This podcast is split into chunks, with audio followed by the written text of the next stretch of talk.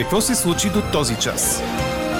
Това е обедният новинарски Дир подкаст.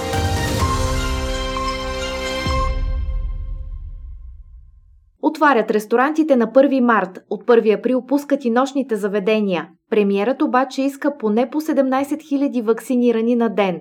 Китайка спечели 7700 долара от развода си. Мъжът ти трябва да плати заради грижите за техния дом. А ще се случи ли природният газ у нас да поевтинее през март, ще разберем следващата седмица. Говори Дирбеге. Добър ден, аз съм Елена Бейкова. Чуйте водещите новини до 13 часа. Днес облачността ще бъде променлива по-значителна над северните и източните райони, съобщава синоптикът на Дир подкаст Иво Некитов. Ще остане почти без валежи. Над югозападната част от страната ще бъде слънчево или с незначителна облачност, а дневните температури ще стигнат до около 8 градуса на североисток и до 13-14 в западните и югозападните райони. За шофьорите, които минават по автомагистрала Струм, Рума. До 18 часа движението в участъка от километър 134 до километър 143 в посока София трябва да е с повишено внимание и съобразена скорост. На място се подменят мантинели. Официално от 1 март отварят ресторантите и игралните зали у нас, а от 1 април ще бъдат пуснати и нощните заведения. Това заяви за пореден път премиерът Бойко Борисов по време на заседанието на правителството. Той обаче постави разхлабването на мерките в условието да се запази темпото на вакцинация, което за изминалите 24 часа показва 17 000 иммунизирани. Близо 150 000 са общо хората, които имат поставени една или две дози от ваксините срещу COVID. Междувременно две от организациите, които представляват заведенията у нас, излязоха с позиция, че вакцинирането е личен избор. Нямаме намерение да вземаме страна за или против масовата вакцинация, посочват двете организации и поемат ангажимент да съдействат на служителите си, които желаят да получат информация или помощ по темата. А в условията на напредваща масова иммунизация, у нас се запазва процентът на новите случаи на COVID през изминалите 24 часа. Близо 14% от направените тестове са положителни или 1800 новозаразени, показват данните на Здравното министерство. Как да изчислите с колко пари ще ви компенсира държавата, ако използвате мярката за пазиме в случай на неплатен отпуск заради затваряне на бизнеса на вашия работодател? Стъпките за това са публикувани на сайта на Агенцията по заетостта.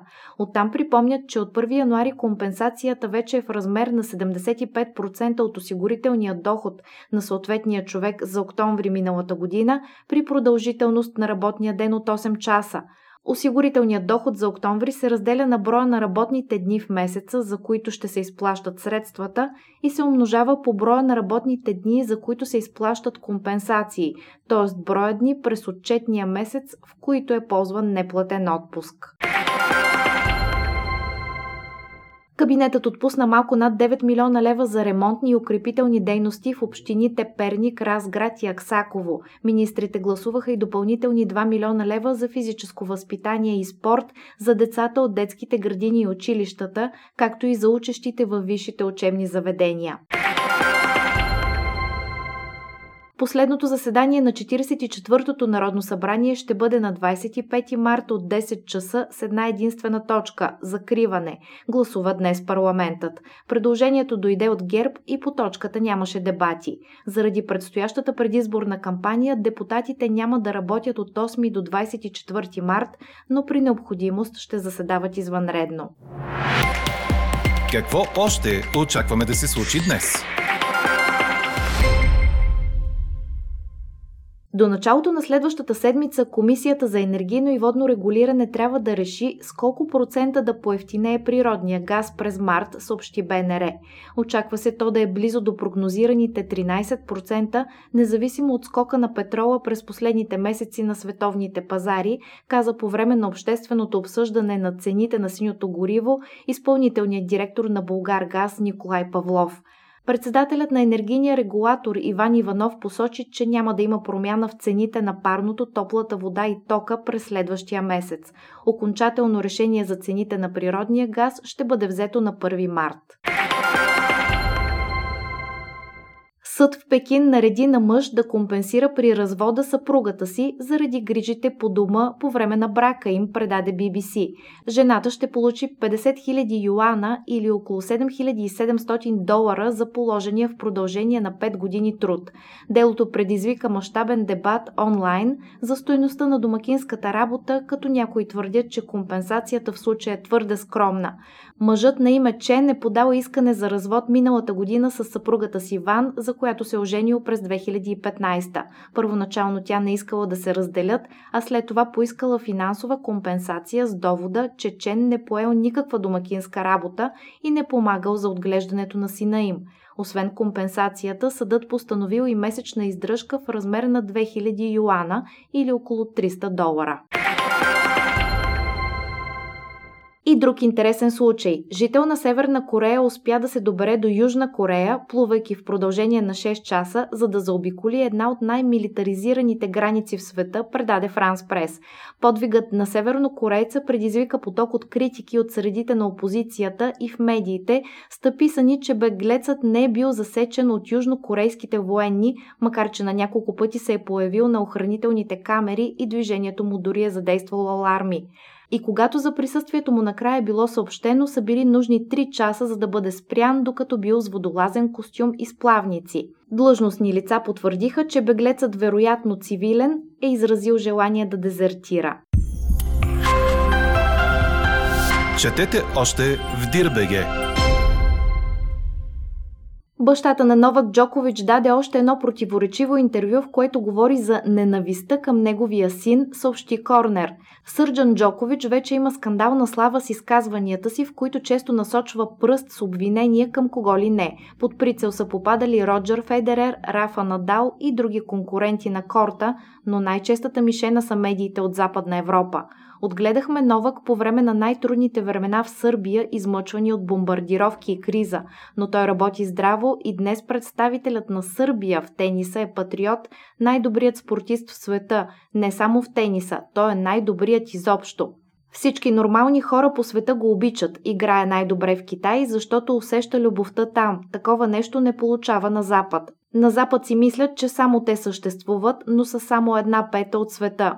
Западните медии се концентрират само върху Федерер и Надал и не отдават никакво внимание на Новак. Това беше единственият начин да го спрат, само че трябва да разберат, че не могат. Измъчват се от 10 години по този въпрос, но само добавят още една година към агонията си, вместо да се предадат и да признаят, че Новак е най-добрият на света, каза баща му в интервюто. Чухте обедния новинарски Дир подкаст. Подробно по темите в подкаста и за всичко друго важно след 13 часа четете в DIRBG. А какво ще кажете за това?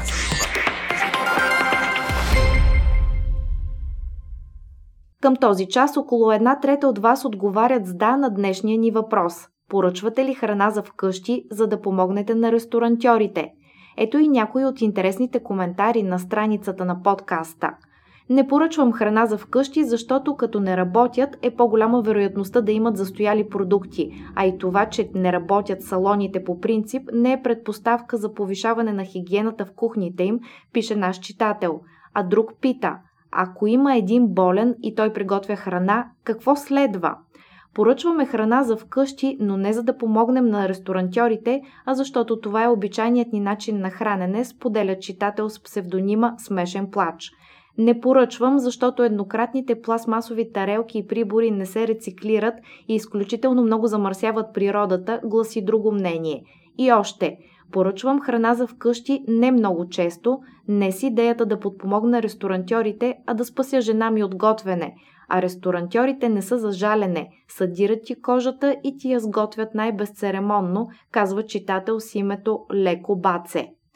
А колегата Елза Тодорова записа още няколко мнения на хора, които поръчват храна за вкъщи. Поръчвате ли си храна за вкъщи и дали го правите с идеята да подкрепите ресторантьорите? Поръчвам си храна за вкъщи, със сигурност и това стои в главата ми, когато го правя, но основната причина е да си осигуря комфорт и когато нямам достатъчно време, да се възползвам от вкусно хапване от ресторантите, които обичам. Поръчваме си храна за вкъщи доста често. Всъщност истината е, че в моето семейство си поръчвахме храна за вкъщи много преди пандемията. Сега би ми се искало да си мисля, че го правим в помощ на ресторантите, но подозирам, че когато те отворят врати отново, ние ще продължим също толкова често да си поръчваме храна за вкъщи. То просто е семейен навик у дома. Спомена, че малките ресторанти са реагирали малко по-късно за доставките на храна до вкъщи. Да, прави ми впечатление, че има основни платформи, които се занимават с доставянето на храна към вкъщи, което сигурно ограничава част от по-малките бизнеси в сферата да могат да изпълняват тази услуга. Моето наблюдение е, че голяма част от по-малките ресторанти по-късно успяха да систематизират начина по който работят в времената на пандемия, за да могат всъщност да работят, защото голяма част от времето нямаха нито доставки, нито работят физически и това спираше техния бизнес. А нетърпеливи ли сте да отворят заведенията, за да се социализираме там отново? О, нетърпеливи сме, поне ние вкъщи страшно много. На нас много ни липсва този социален контакт, за да можем да се видим с приятели и близки в една малко по-такава ресторантьорска обстановка, да си хапнем, да си пинем, да си поговорим. Така че се надяваме от началото на март да можем да го направим. Анкетата продължава. Гласувайте в страницата на подкаста. Коментар по темата очаквайте точно в 18 часа. Слушайте още, гледайте повече и четете всичко в Дирбеге.